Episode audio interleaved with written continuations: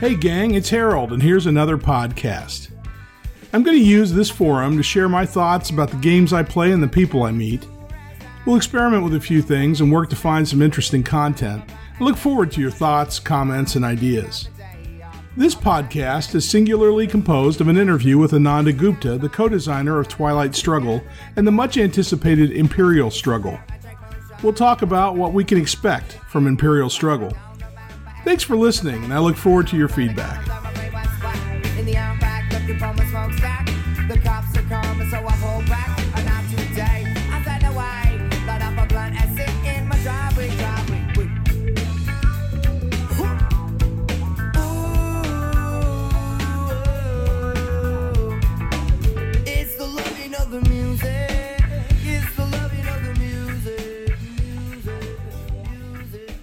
Ananda Gupta and Jason Matthews are designing together again following their classic work, Twilight Struggle. Their current project is Imperial Struggle. Imperial Struggle, published by GMT Games, is currently on the P500 pre order system with over 2,400 pre orders. Players are expecting great things from the fathers of Twilight Struggle. We have been playtesting the game here in San Diego, and it's been great fun. The game is rich with challenges as it provides a wealth of options for players to consider. Imperial Struggle shares naming structure and parents with Twilight Struggle. Similarities beyond that are limited. The game covers the competitive rivalry between France and England during the 18th century. The game includes peacetime competition as well as wartime competition, with the players positioning for advantage across four regions Europe, North America, India, and the Caribbean are all in play. Values for scoring vary over time, and players must adjust to shifting priorities. Commodities and debt limits provide opportunities and hazards.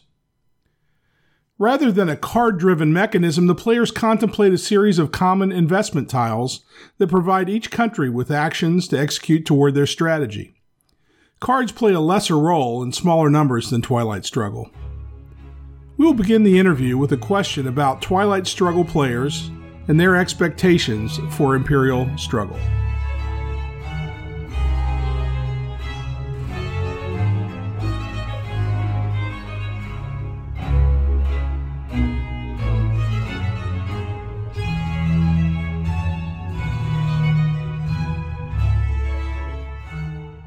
Players uh, certainly will have expectations, uh, some of which Imperial Struggle will fulfill, some of which it will subvert. Um, and I, I, do think that uh, that we've made some decisions uh, to you know in the in the through the lens of those expectations. Um, I think with Imperial Struggle, uh, the biggest the biggest thing that we want to work we want to work with uh, as a, as an heir to Twilight Struggle is is the epic scope, uh, the global feel, the uh, the two playerness of it.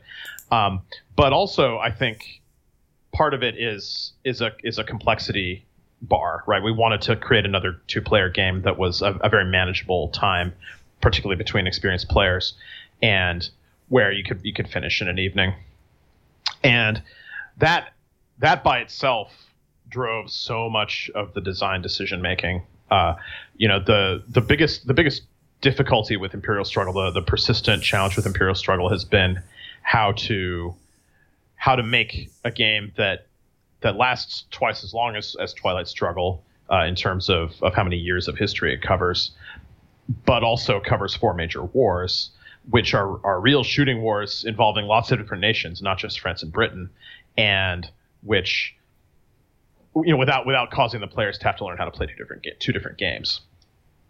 And so I think the our, our sort of our sort of re- constant preference, our constant drive has been anything that that complicates the game into two into two different games is, is, is sort of goes out the window no how no matter how much fun it sounds like.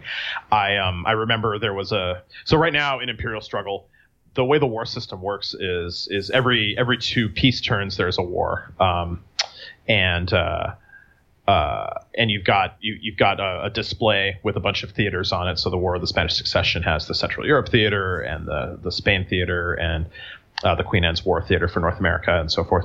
And each player randomly draws a couple of chits from a basic pool, and those chits can be good or bad. They they average out to good, but they can be bad, and that's your sort of that's your starting theater strength, and then you can boost it and and and renew it with with by spending turns and resources up to what you think is is, is best and, and what you think the size of the prize is. And you and you do that uh, in a vacuum. Well, the the opposing player doesn't see your numbers, right? Correct. Yeah. Uh, all all of it's secret. Um, so you, again, you know the average, you know the average value on any given chit, but you don't, yeah, you don't know what what they pulled. Uh, the only thing you know is how many is how many extra chits they've put in, or how many times they've they've they've uh, redrawn the basic ones. And there was a system a long time ago that I was kicking around where, uh, it, it, first of all, it was dice driven, right? So um, instead of instead of chits, it was instead of chits. So for, first, it began with with with dice instead of chits, and I didn't like that because chits, at least if you have a bad chit, at least that one is pulled from the pool, and so you can't have the the same bad result happen over and over um, which I think is kind of a, a, blowout in in a game like this uh, with so you know with with relatively few turns. Um, and secondly, uh, the next evolution of that system came when there were three different kinds of chits. There were these troops chits and these logistics chits and these command chits, and you could kind of customize your army or you know your military capability with with these three different things and they had different effects on one another and they rolled different kinds of dice hits and they had different events, and it was super cool. And it also made the war part of the game take too long and be too rulesy, and so we threw it out. um, and uh, you know, it's it, it, actually reminds me a little bit of of Twilight Struggle, very early Twilight Struggle, when we actually had expeditionary forces and force deployments that you could put in countries, uh, and we just ripped all that out because it wasn't carrying its weight.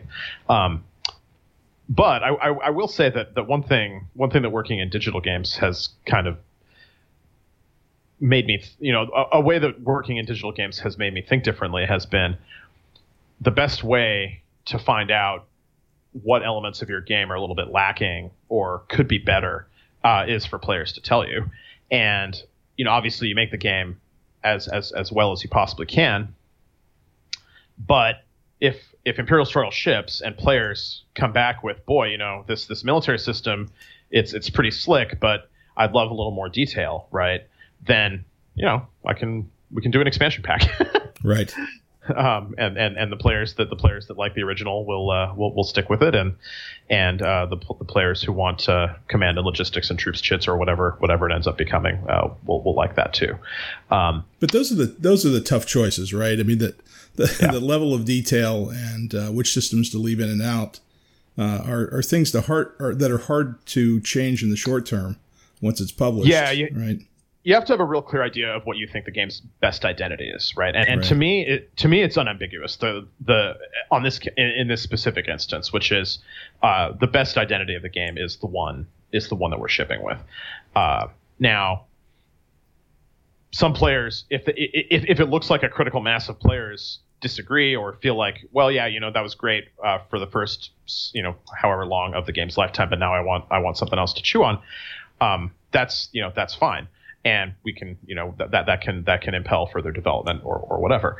But uh, so for another another example is early versions of Imperial Struggle. Uh, cover the Napoleonic Wars, right? They ended in 18. It ended in 1815 instead of 1789, and uh, I just amputated the, the, last quarter of the game, right? right. Because because the Napoleonic Wars and the the wars of the, of the wars of the of the French Republic, you know, the earlier ones, um, those were all just too much, right? It was that they the French Revolution, the course of the French Revolution and the associating uh, coalition wars, and then the rise of Napoleon and the Napoleonic Wars.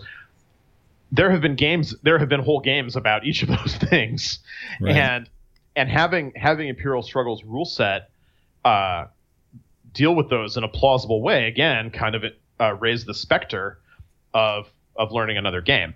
And you know, every time, no matter what I did to try to get the game to do Napoleon and the French Revolution justice, uh, it wasn't. Uh, it, it, just it just kind of blew blew up the rule set, and that's another case where if players really love Imperial Struggle and they play it a lot and they they they they make it part of their their their regular hobby rotation, um, that's something I would look at and I would say, okay, well, now players, you know have bitten off what I what, what they've originally gotten to chew, and so now maybe maybe it wants to be extended.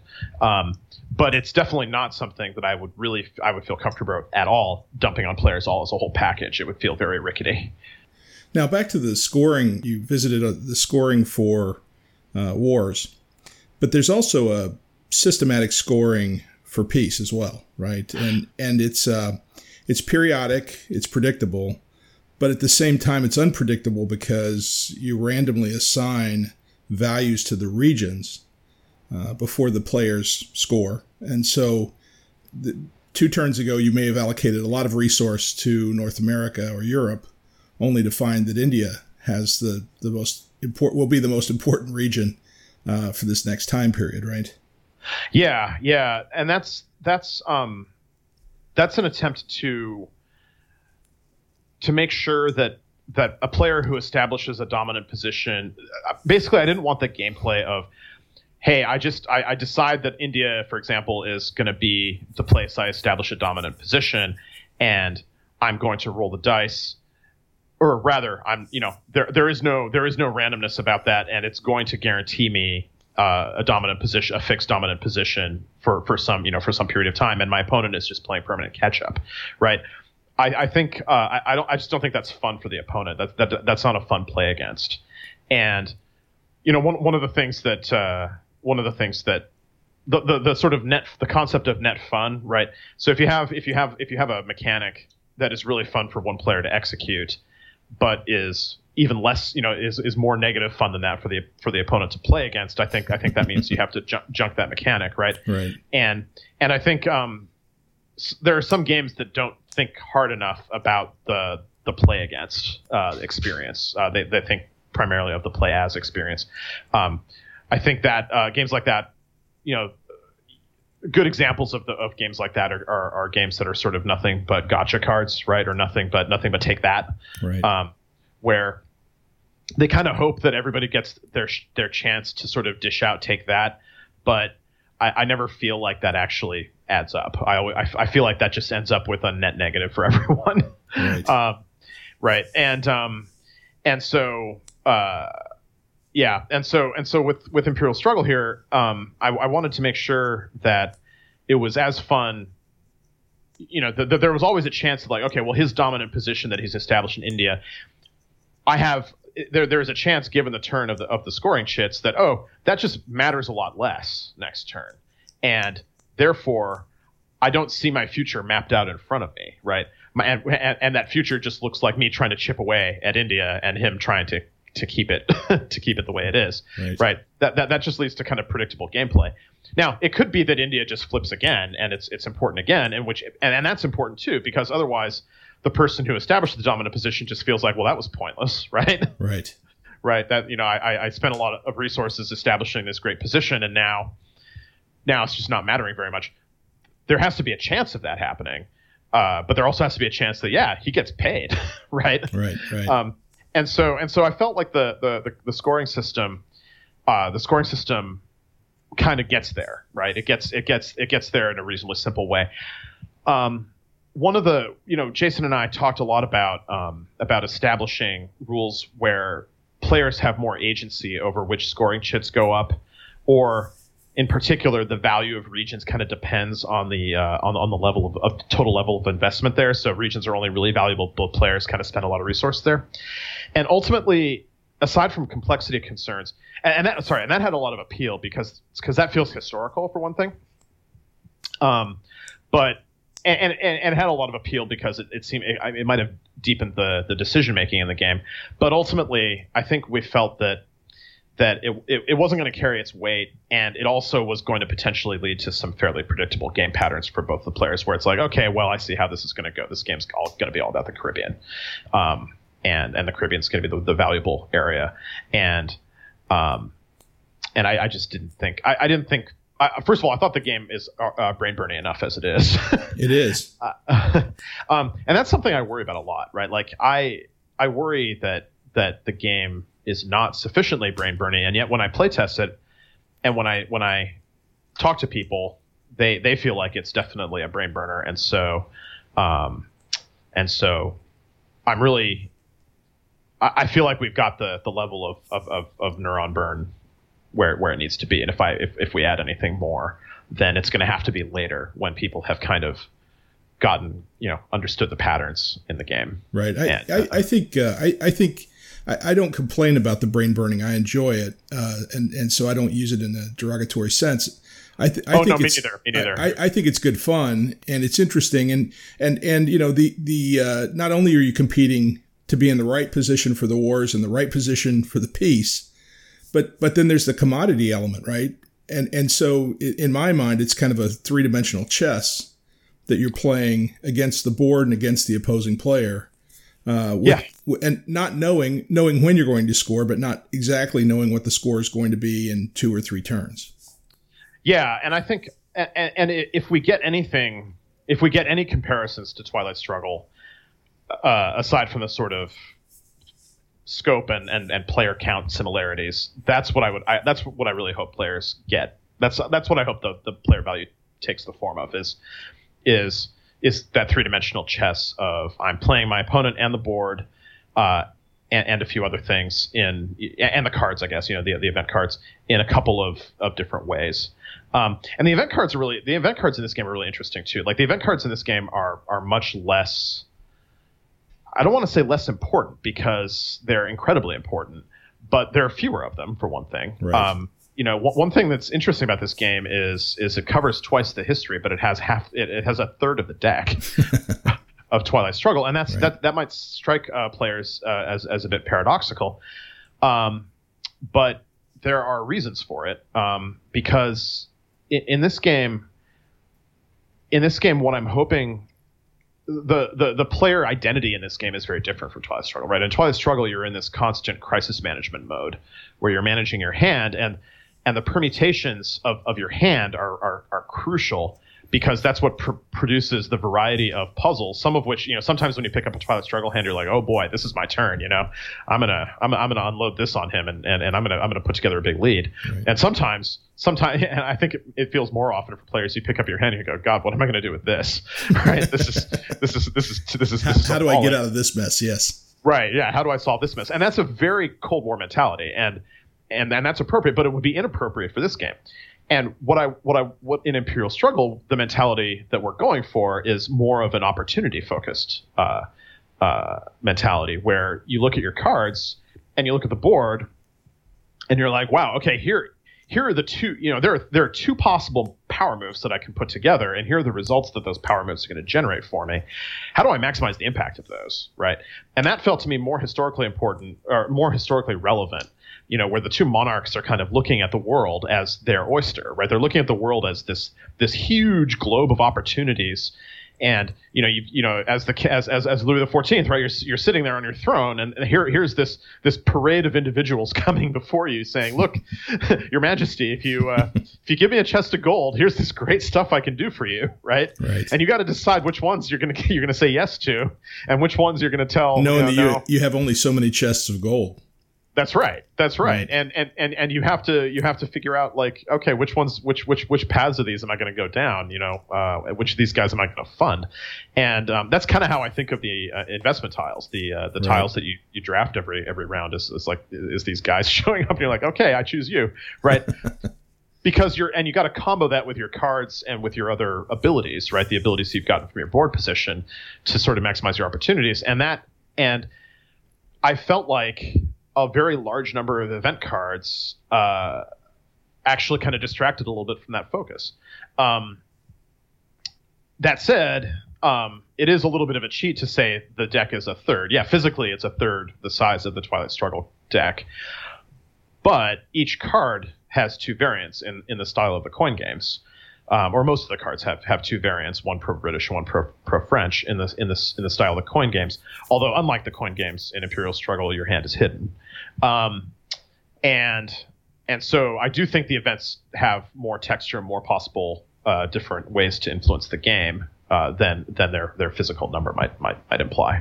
Right, and it you know it'd be good just to make it clear for the listeners that the game is really, as you said, driven by those investment tiles and then the cards can be played once you've selected an investment tile from a from a common pool. Yeah, that's right. That's right. And some of the cards, some of the cards, it used to be all the cards, but some of the cards require you to have picked an investment tile of a particular type. Um, and and so sometimes the comboing is forced upon you. Other times it's it's just well, I, I need to pair this with the timing uh, of where we are in the round. Um, and or in the turn and and one of the things about imperial struggle of course is you actually you know you have very few actions right it's it's just four action rounds per turn and uh, there's only six turns, and so right. yeah, you you know you've got to you've, you've got to keep keep an eye on that. And so every ounce of value that you can squeeze out of your events and out of those investment tiles is, is really crucial, and right. that's why power moves in the game are so important. But I think I think that that plays very well to the era, right? The era of, of you know the era concluding in thunderclaps. it, it does, and it leads to some very interesting decisions. You have this common pool of, of chits so which one am I going to select now? Which one am I going to select later? Which one is my opponent going to select and take away from me? And then which ones are influenced by my cards? And I don't want to waste my cards because it's a limited opportunity. And, and then what do I need to do on the map? So it, there's some very, very interesting choices just in the context of that mechanism. Yeah. Um, one of the most common questions that I that people ask me when I show the game at at conventions or in playtest sessions is is uh, this is supposed to be a card driven game, but why did so why did you separate the ops from the events? Right, all the card driven games separate the ops from the events, and I mean obviously uh, the coin games don't have ops, so right. so they that that's different, right? But um, but like you know all the sort of traditionally understood uh, card driven games, you have that that really gnarly decision of hey, do I play this for the ops or for the juicy event? And of course typically the ones with the juiciest events have the highest ops, and so they have a you know that's a very clever opportunity cost mechanism uh, devised by Mark Herman and Ted Raicer in their you know in their earlier games in their games in the late '90s, um, and uh, you know and it was it was I don't remember whether it was Ted or Mark who came up with it first of, of, of merging. Maybe it was Mark Simonitch with uh, Hannibal Rome versus Carthage actually now that I think of it. I'm not I don't remember the order in which those games came out, but but basically the, the sort of great triad of, of Hannibal Rome versus Carthage and For the People and Paths of Glory all merged the ops and the events into, into onto a single card and and so you had to bite your nails as you thought about which you know which one you were going to use it for mm-hmm. and and here yeah this is kind of moving you know what's old is new again and this is moving back to the to to a, certainly a variant, but a, something closer to the original We the People, where where the ops and the events are separate.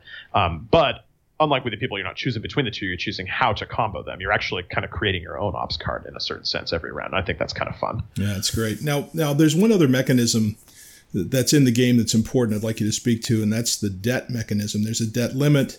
Uh, you spend uh, resources uh, from time to time, and then things can happen in the course of play certainly during war, that can force you to spend money above your debt limit and pay a victory point penalty.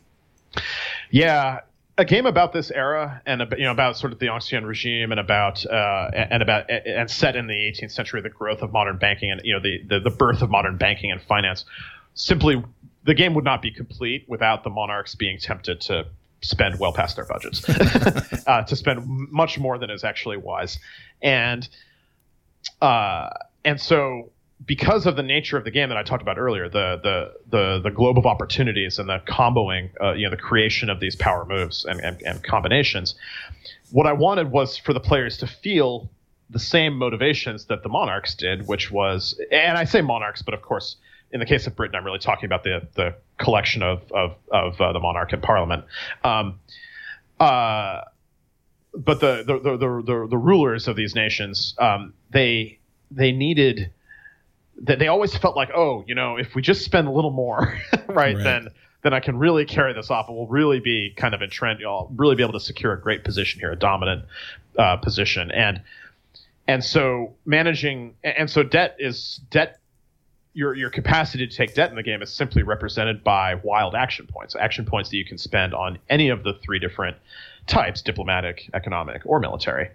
Um, uh, and and so it's always sitting there as this temptation for you but you and, and, there's no there's no systemic penalty for the debt in the game right you don't actually there's there's no there's no debt phase at the end at the end of every round where you check to see if your debt is too high, right? Because right. that's not how the monarchs thought. No, instead, there's landmines lurking in the event deck that your opponent can spring on you uh, if if if your debt is is is is too high relative to theirs. And so that's and that that was the feel. That was definitely the, the the correct feel, I think, is right. that is and and moreover, this also lets you game it a little bit, right? Like if you if you pick up a couple of those debt landmines, right? Well, now you know they're not going to be played on you, right? And that may affect how you spend. And I think that um, I think that has uh, that has some potential for some good uh, for for some good sort of Yomi style mind gaming. Um, you know, uh, just just as kind of a uh, as kind of a side, uh, as, as an additional consideration in, in decision making. Um, I mentioned the three different uh, types of action points. Um, yeah, this, this, in this game also there's not all ops are equal, right? This game has uh, this game has three different types of ops, uh, right? Repre- representing the three different sort of families of things you can do on the military, economic, and diplomatic sides, and uh, and I think that's also another nice touch that that allows players to kind of force themselves to pick priorities. Right, and each chit has uh, is, is dominated by one of those. Right, uh, that's right. Yeah, each chit has a major action and a minor action, and the, the major action gives you more points usually, and uh, and and and minor actions have some more restricted, uh, are a little more restricted. I actually tried uh, a while ago versions of the game that didn't have the minor actions. I wanted the players to feel like really constrained to one path. Um, but ultimately that just did not give enough that did not lead to enough board change right it, the, the board got static uh, as right. yeah because I, I, then when i took out the minor actions i then had to add more points onto the major actions and that just led to people having too much to do on any given round like going last was really really powerful right uh, as you might expect if there if there are a lot more action points uh, on on on the cards and so on so yeah, it's it's interesting, and then and then of course uh, debt and the debt limit is an additional mechanism that fits into that allocated uh, number of actions per the chit or right. per the tile yeah, that yeah. allows you to, to, to do more. Right. Yeah, you can spend yourself into a great power move if you want. um, and and and that you know, so, uh, it's really interesting to see different players uh, reactions when the debt system is kind of explained to them and, and then and shown as a, as a resource for them right? A lot of player a lot of a lot of new players new players will really often not use the debt at all. They will they will be paralyzed of by fear of what uh, of what will happen to them if they incur debt. They think of debt as just this terrible thing which is totally reasonable. right. right. right. Totally, especially for a new player who doesn't know the card counts and doesn't know how many of those landmines are in the deck or what their probability of the opponent drawing one at any given time is. Certainly prudent, yes. Yeah. Yeah. And so then the next stage for players is now that they understand that a little bit, uh, then they see, oh gosh, you know this debt this debt pool that I have, I can use this to do all sorts of great stuff. Right. And and then they mismanage it and, and they go they go right off the rails. And only after I think a, a, fair amount of experience do players kind of start to play the debt uh, start to play the debt pool like a like a piano. Right, right. You know, taking it, tuning their card draws to it, timing timing the taking of debt uh, in a strategic way, and so forth. Right. Yeah. The uh, that's the other thing that just pops into my head is you know that one of the challenges with large decks in games uh, like Twilight Struggle, one of the challenges is that that there's a there's a high dividend paid to players that have invested in a lot of games and understand the deck, right? So the smaller the deck, uh, the faster that that dividend will be achieved. Uh, so fight through the yeah, that that's so that is that is um, yeah. So I'm not going to lie, that also plays a role in the smaller deck for for Imperial Struggle. Um, while I you know I wouldn't trade the the player value that people have gotten out of like the the value that players get out of that mastery curve in Twilight Struggle of learning the cards um, is is is really just it's, it's it's a wonderful wonderful player value. Yes.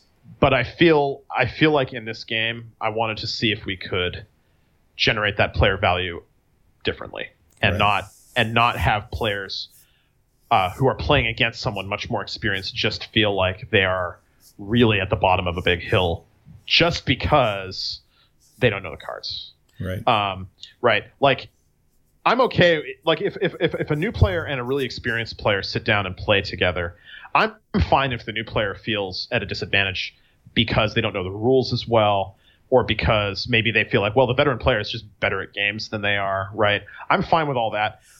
And obviously, you know, with the experience of Twilight Struggle, I'm even fine if it's because they don't know the cards. But I wanted to kind of smooth that edge out and see where we got. Right, right, good.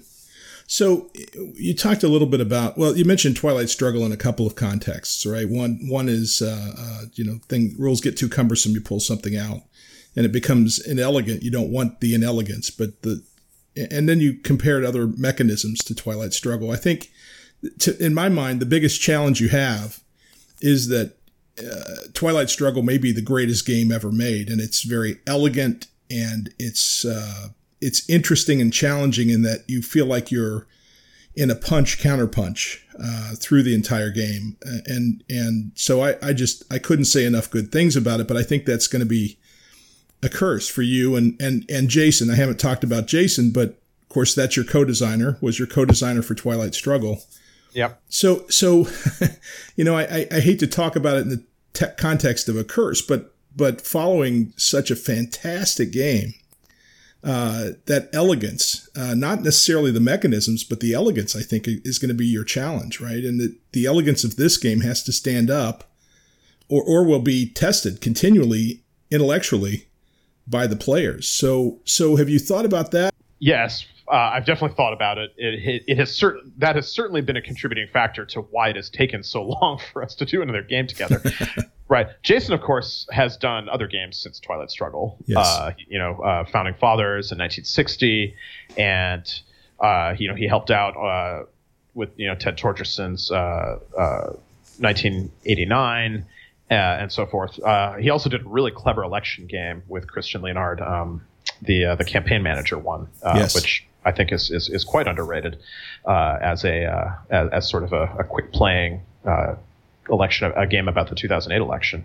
Um, so so Jason has definitely. Jason has definitely uh, added to his over a lot. Uh, so I think I probably stress about it more than Jason does because this is this is my second board game only. Wow. You know, I've done I've, I've done digital games uh, in you know in the interim uh, with XCOM uh, and XCOM Enemy Within and uh, with the Elder Scrolls Online and so forth. Um, you know, I've worked on a lot of great digital titles, uh, but this is my this is only my second.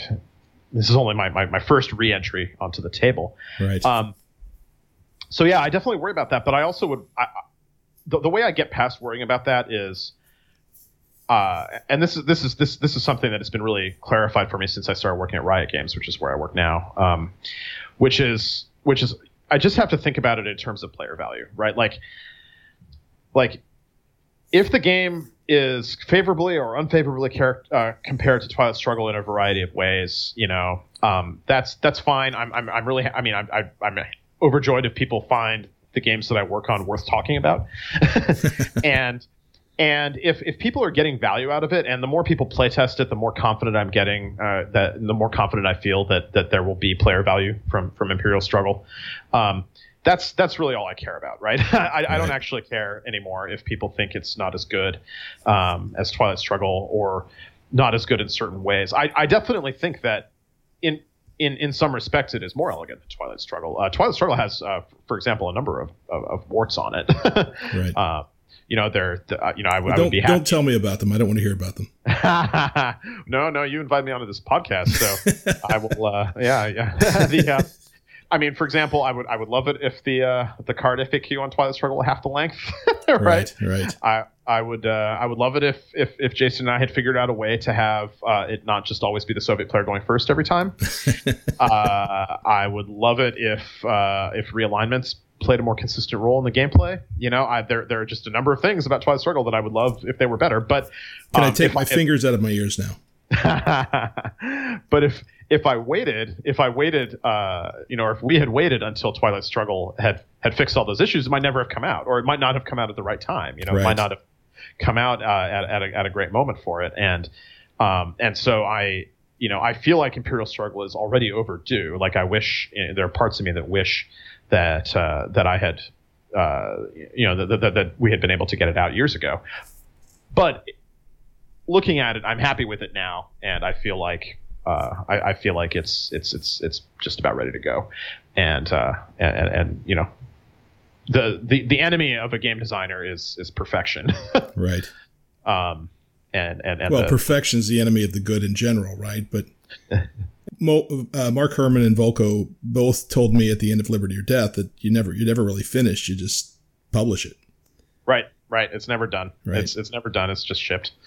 Um, and like the thing, and, and you know, Mark Herman, of course, uh, w- one of the things I, I, I mean, there are many things I admire about Mark Herman.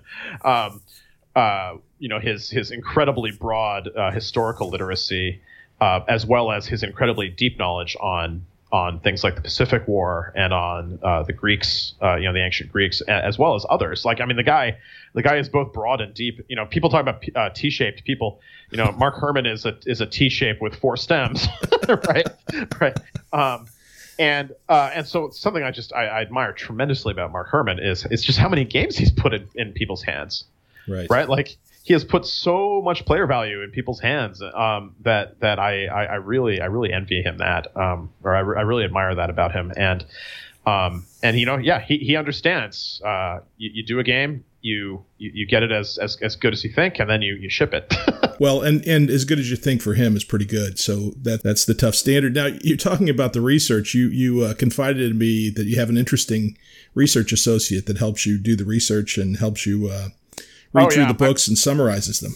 My, my wife Solveig has been wonderfully That's supportive. Great. So not good. not not just in my design efforts, but actually in, in providing value on the on on the on the game design side with. Uh, with a lot of reading and a lot of event summaries, uh, you know, her, she was the one who, uh, she was the one who provided a sort of rundown on the first. She gave us a lot of depth on on the first round of events, she uh, her reading suggested uh, a, a, really substantial uh, set of additions to the event cards, and um, yeah, she's she's been fantastic. Um, this uh, this period really appeals to her too. She's she's also uh, she's also very engaged with with history, and she reads a lot of history just for fun, but um, and and for education because we, we homeschool our son, and so uh, we we need to keep keep the pot full, but um, but she uh, she, I think she really likes the uh, the the 18th and 19th centuries, uh, especially, and so and so this was this was this was good for her.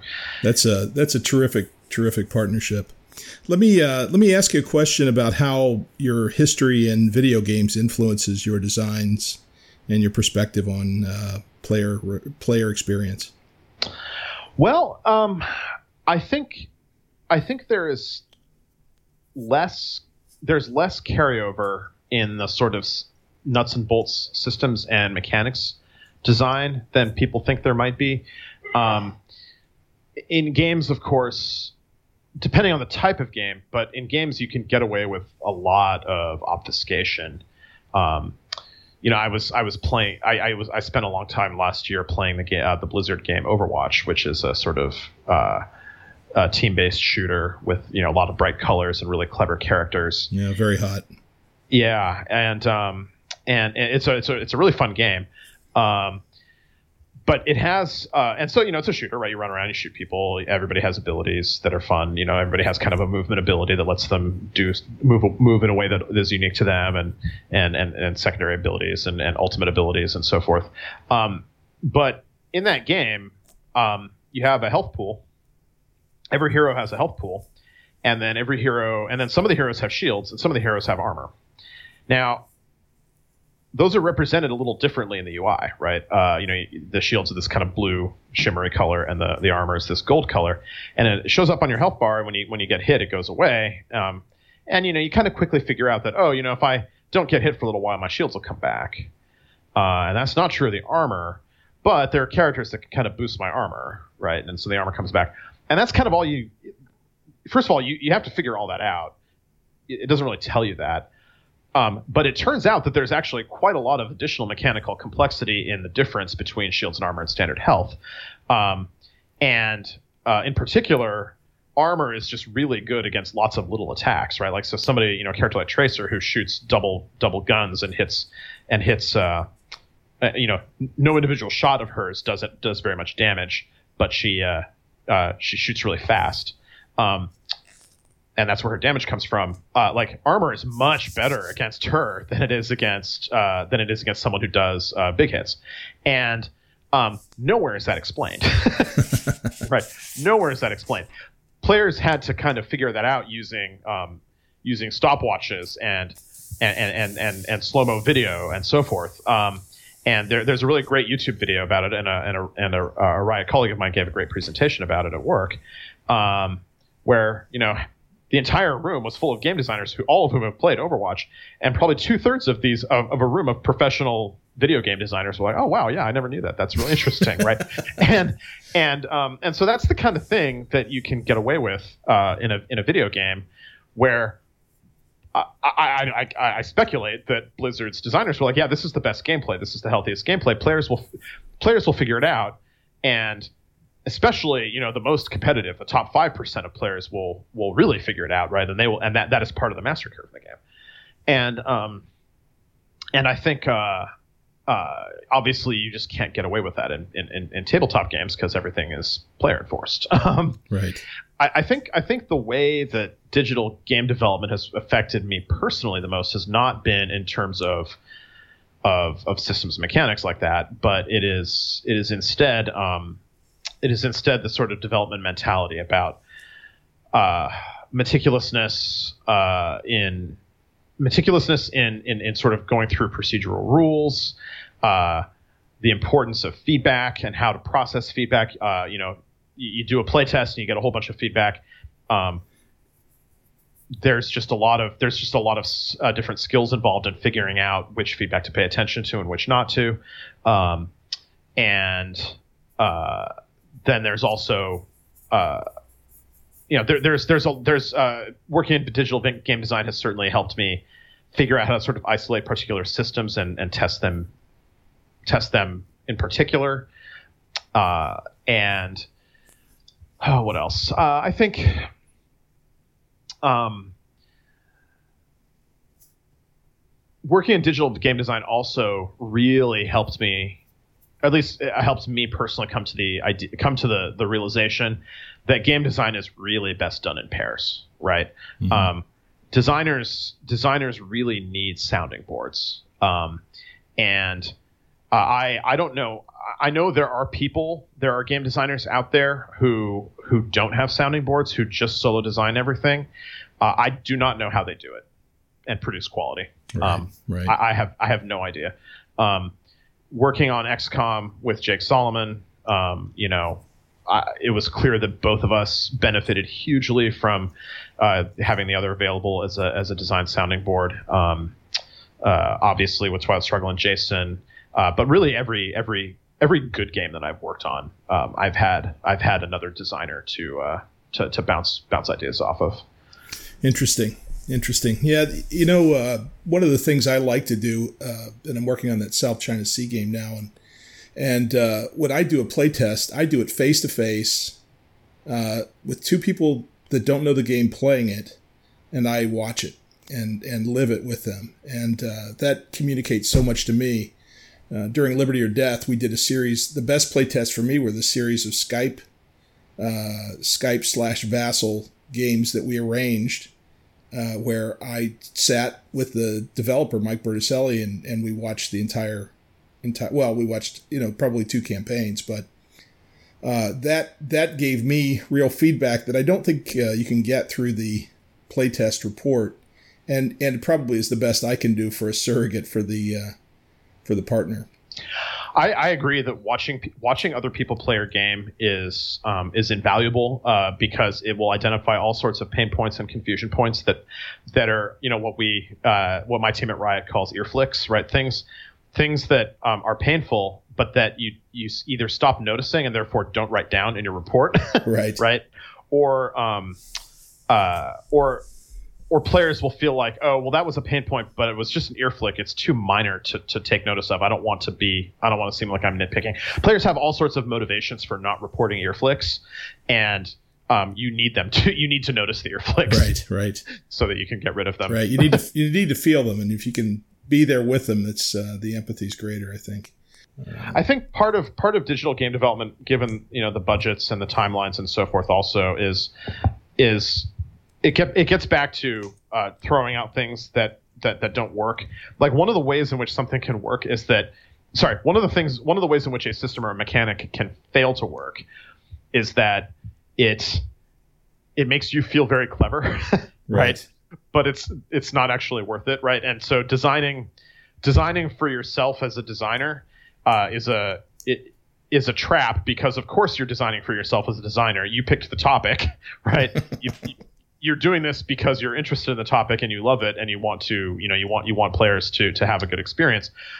But that can easily veer off into and i'm you know where, a situation where you're putting something in because it has great personal resonance for you and it makes you feel really smart and innovative.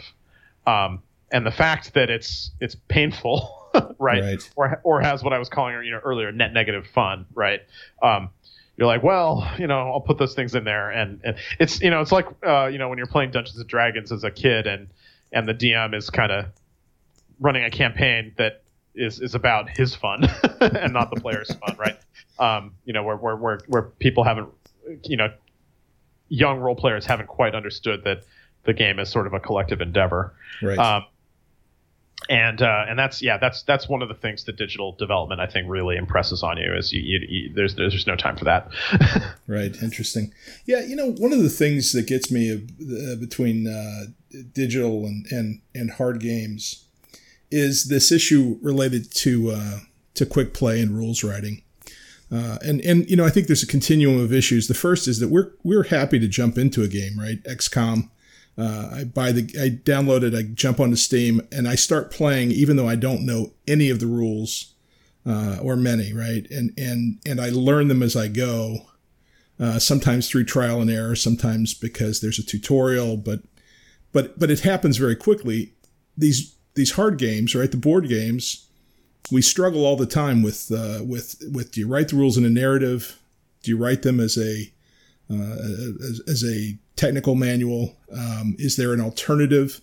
Uh, for example, Coin, very much written as a technical manual, and I think it's right. they're excellent. It's an excellent rule set. I think it's a it's a it's a it's a gold standard as far as technical manual rules. But is there another rule set in addition to that that's a quick start guide? Um, and maybe that's the tutorials. Uh, and and maybe it's even you know how do we use other media to teach gameplay um, so, so that area is is of interest to me because I labor all the time about what level of rules, how to write them, how best to teach the game, and then how best to answer the questions through the technical manual. Yeah, so I think um, yeah, so that's obviously a place where the digital really has a leg up.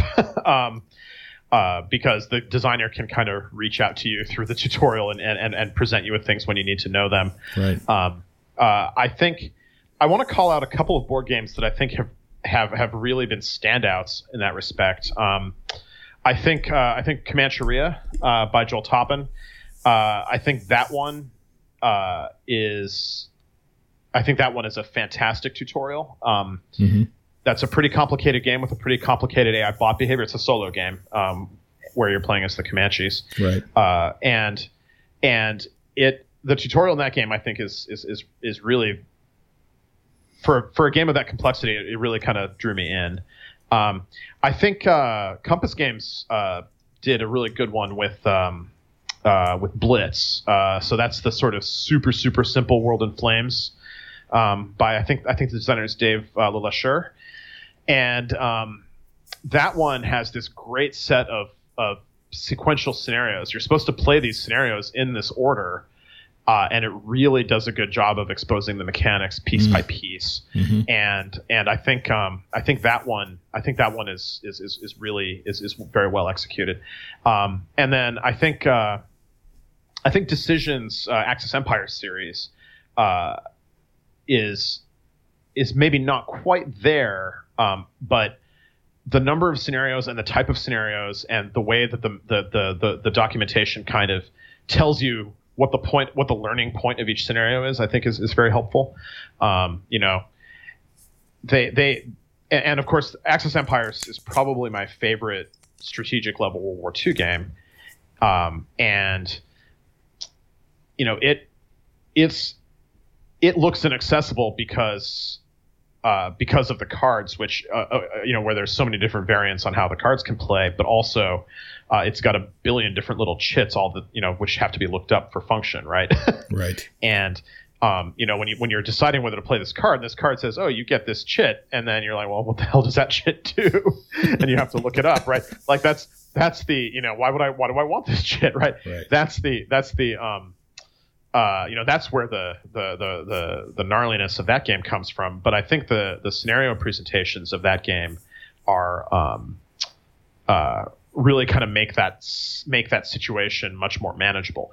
Um, of course, any strategic World War II game always has to overcome its players.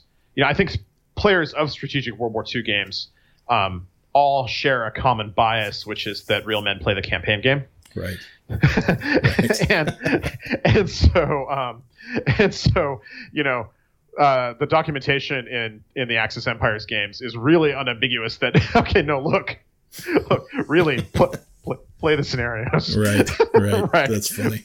Just please play the scenarios first. You'll thank us. You know. That's funny. Uh, you know uh-huh. that it's interesting. That's also a very thankless group for. Um, for a game not playing along a historical path, so it's uh, it's interesting to see a few offerings recently that give you a bigger sandbox uh, where you might not even fight World War II. Uh, right. right. Well, triumph, yeah, triumph and tragedy. Yes. Certainly, um, I I'm really looking forward to Cataclysm. Um, yes. And uh, uh, you know, I've, I've played Triumph and Tragedy. You know, I think four or five times now, maybe. Right. Um, and Triumph, Triumph and Tragedy, I think, is uh, is a wonderful achievement. Um, but it also achieved uh, perhaps an unintentional goal of re- making me realize I don't like block games. Um, but but uh, you know which which right right. Um, but but I feel I, I, I feel like nonetheless uh, yeah the experience I had with Triumph and Tragedy was was really positive. Um, uh, even even if it kind of clarified some some stuff in my head. um, but uh, yeah, yeah it, it, drives how it drives it drives home how much fun the sandbox can be if you're willing to accept the sandbox, right? Yeah, that's right. That's right. And I mean, um, digitally, of course, uh, Hearts of Iron, uh, Hearts of Iron Four. I think it's it's either three or four, whatever the, the new one is, um, right. the one that came out last year. Uh, you know, Hearts of Iron is a, an incredible sandbox game. Boy, talk about um, talk about a strategic World War II nuts dream in terms of you know you want to micromanage all your factories down to you know the food and the guns that they're making and um, the food that the workers eat yes so yeah god that one that one's really that one's that one's a that one's a tasty treat for anyone who wants to to micro everything but it's also a huge there's a lot of really weird historical outcomes uh, they're very sandboxy outcomes in that game if you want yes uh, you know you can Right. Well, it's a it's a preference, right? I guess it's just a player preference. Yeah. So uh, this uh, probably a good time to transition to the informal, but but I will tell you that you know we've been playtesting Imperial Struggle here in San Diego, and uh, for which been, I'm eternally grateful. Well, I, I, you're very kind, but but the uh, we've had a blast. We've had a great time doing it, and uh, appreciate your thoughtful response to our not as thoughtful uh, commentary. So uh, thanks, and we look forward to continuing that as you uh, as you drive drive it home. And and I'll also mention Terry Leeds, who did the map for Liberty or Death, and and in my mind is the greatest map artist ever to live because he's a real artist. Uh, is doing is working on your maps, and they look fantastic so far. So. He, he has done a phenomenal job with the maps, and I'm looking forward to fully unleashing him by uh, sort of design locking the maps uh, for good uh, in the next, you know, very soon. And um, yeah, I, I, can't. Yeah, I, am blown away by by his uh, uh, by the chunk of the map that he's already done, which you can you can see on uh, Inside GMT. And I think maybe somebody put it on Board Game Geek. I don't remember, but yeah, go to if you go to the Inside GMT blog, uh, you can see the, the map see, see, a snap. Yeah, I, I, have I've looked at a few that are in the shared folder, and they're phenomenal. And uh, you know, he uh, as a favor to me, he worked with me on the uh, strategy and tactics 316, which we've been done, which sounds almost biblical, but we've been done with for a long time. It comes out in the first quarter of uh, 2019, and he created a map that just will blow you away. And uh, in the context of strategy and tactics, I think it's going to be very well received. I hope Can the game's tell- half as good as the map. Can you tell us what the game is? Yes. So it's uh, campaigns of 1777. So ah, it's yeah. it's all the decisions uh, in North America that the British made. It comes out of an argument that I had with Mark Miklos once about uh, he, he, was telling me about all these great things that happened uh, at Saratoga that made it such a great victory. And my argument to him was it, it was a wonderful victory and it's a great story, but it was fait accompli. Uh, Burgoyne only had a handful of days' food. Um, his he was demoralized, uh, and uh, Howe had made the decision instead of following up the Hudson and supporting Burgoyne. Howe decided to go to Philadelphia.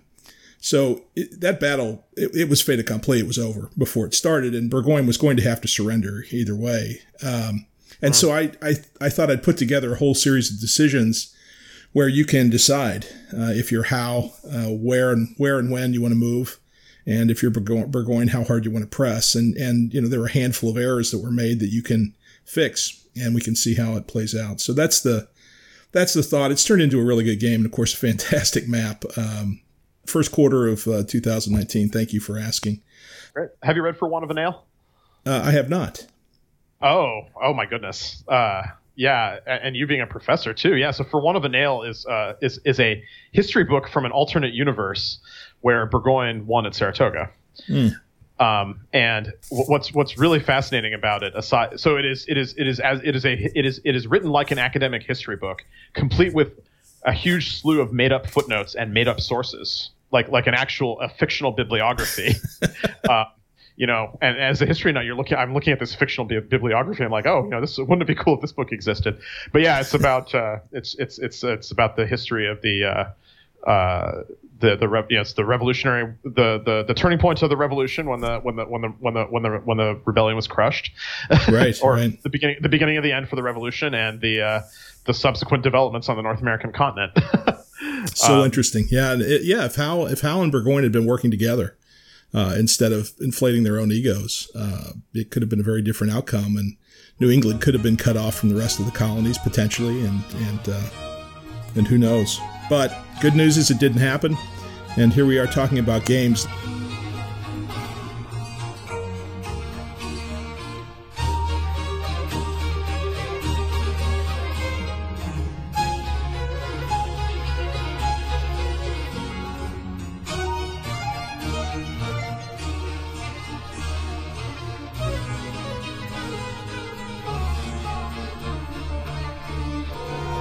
Let me let me give you a couple more questions then. What about what have you been watching? TV, movies, otherwise that's of interest. So, um, with uh, so I watch a lot of TV with my son, uh, Raj. Mm-hmm. Um, so lately, How old's Raj? Wa- he's uh, about to turn fourteen. Great. So uh, together we have been watching uh, the new Netflix season of a series of unfortunate events, which is mm-hmm. fantastic. Um, uh, one of the things that Netflix has been doing is they have also been um, is that they have been uh, uh, importing shows from other countries um, that that are that are pretty interesting, and one of them is called uh, Occupied, uh, and it is it is a show. Uh, it is a Norwegian show. Uh, so it's subti- It's mostly Norwegian, subtitled, although they do speak English and, as you'll see, Russian, because um, the, the the premise of the show is is that it is the near future. Um, and the the Arabian Peninsula is sort of seized by instability, and the U.S. has withdrawn from NATO. Uh, and against this backdrop, uh, a, a, a, a, green government comes to power in Norway and pledges for uh, climate change uh, mitigation reasons uh, to cease Norway's uh, oil and gas production. Hmm. which then prompts a silk, a silk glove invasion, tacitly backed by the EU, uh, from Russia. wow. And so the uh, the first season is about the the Russian arrival and uh, you know the, the the dilemma the government is in. You know, Norway is a population of you know six and a half million people. It can't possibly win uh, military resistance against Russia without very powerful allies. And the U.S. is not interested at the moment, right? And and and the EU wants its oil and gas back. um, and so, uh, yeah, so that's a really interesting sort of geopolitical thriller show, which I found to be uh, very, uh, very interesting. Um, and uh, let's see, uh, and then um, in the sort of, uh, and of course, we're looking forward to the Lost in Space remake next next week. yes, absolutely.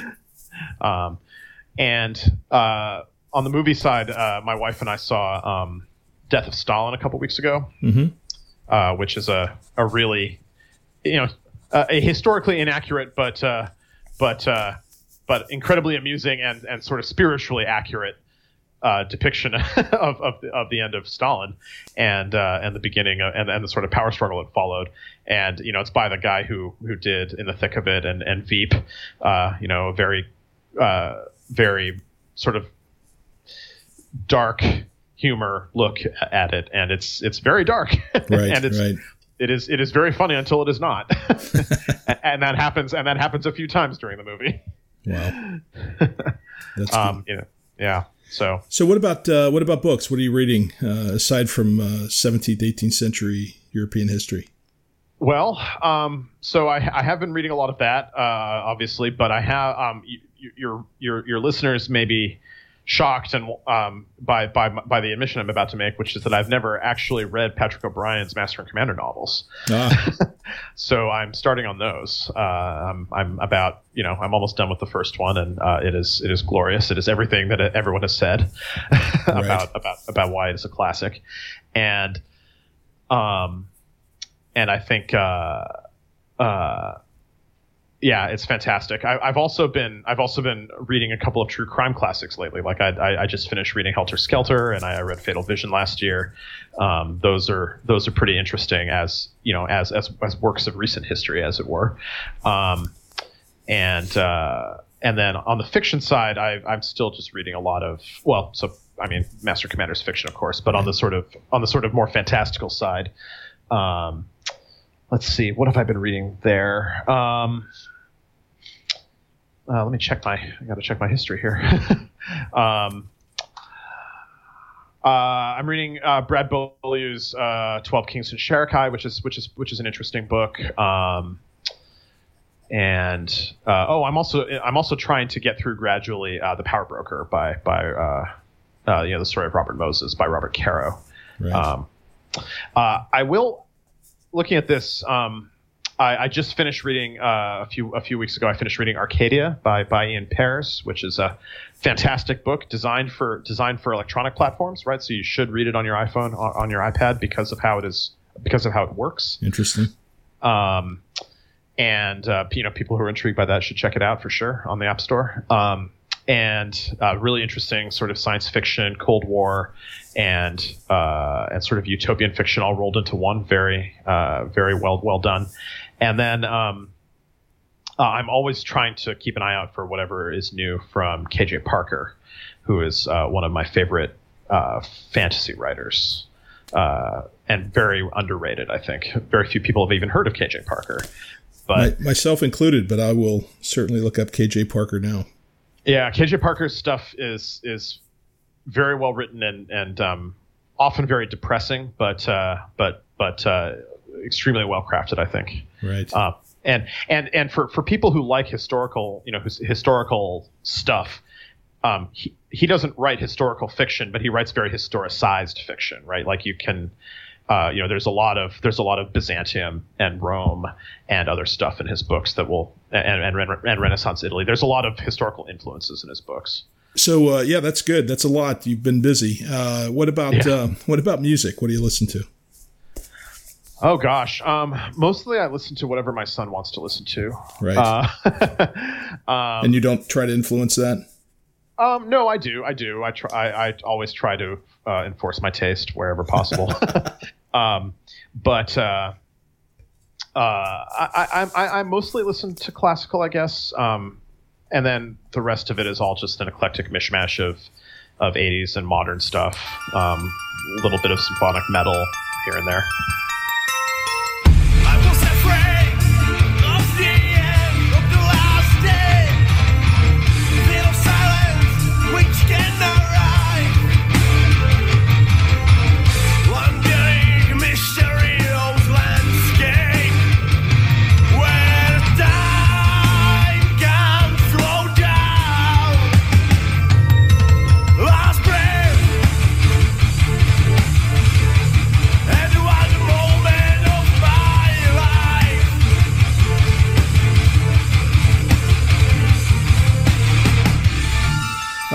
And so last, uh, tell me about what games you play when you're not playing your prototype.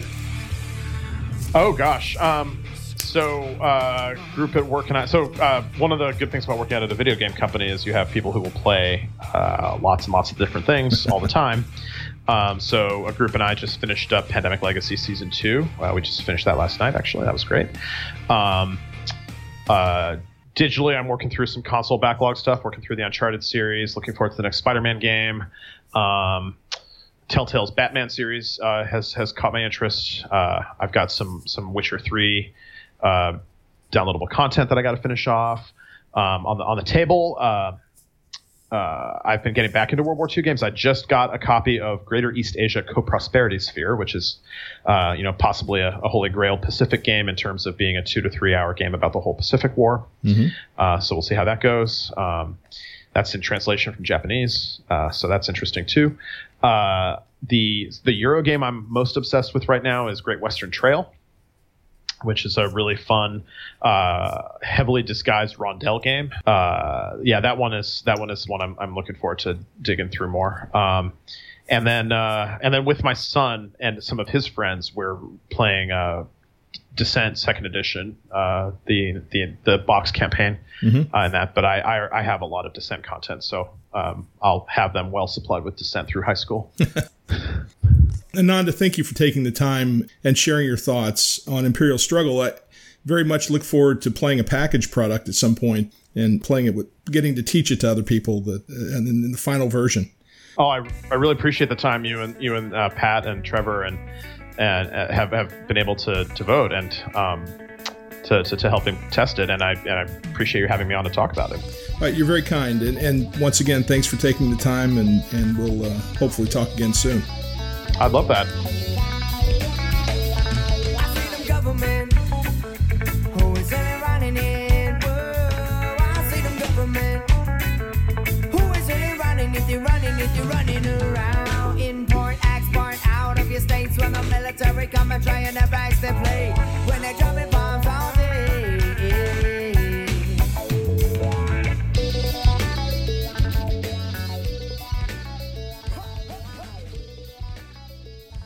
Lieutenant William Bligh, the court has considered the charges against you, and their finding is that no blame attaches to you for the loss of His Majesty's ship Bounty.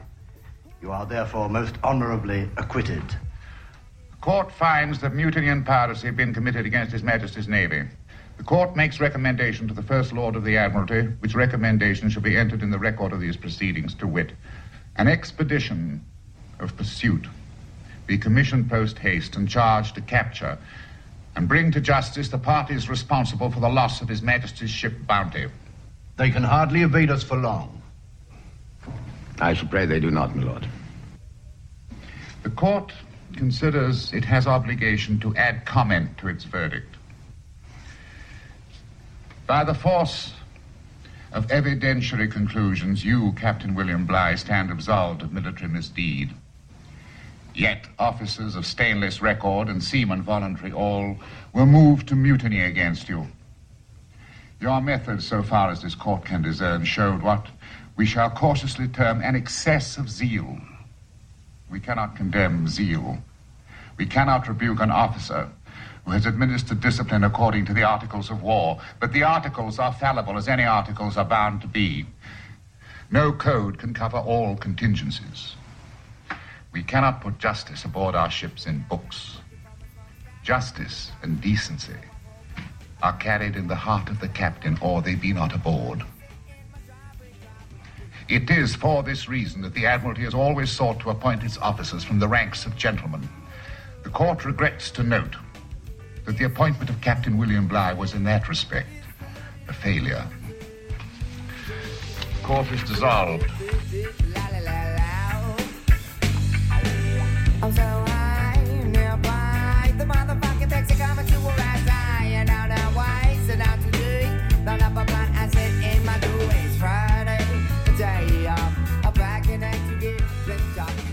So that's a wrap for this podcast. I will publish some notes and references on my website, conflictsimulations.com. Thanks to Jay Bird and the San Diego based band Subliminal Trip for the intro and outro music. Check them out on SoundCloud. Do me the favor of sharing the podcast with a few friends. That'll help get the word out. Leave me a comment on Board Game Geek with your thoughts and ideas. I'll close with a special thanks to Ananda Gupta. And that's it for me. As always, my methods show an excess of zeal, and I'll be back soon.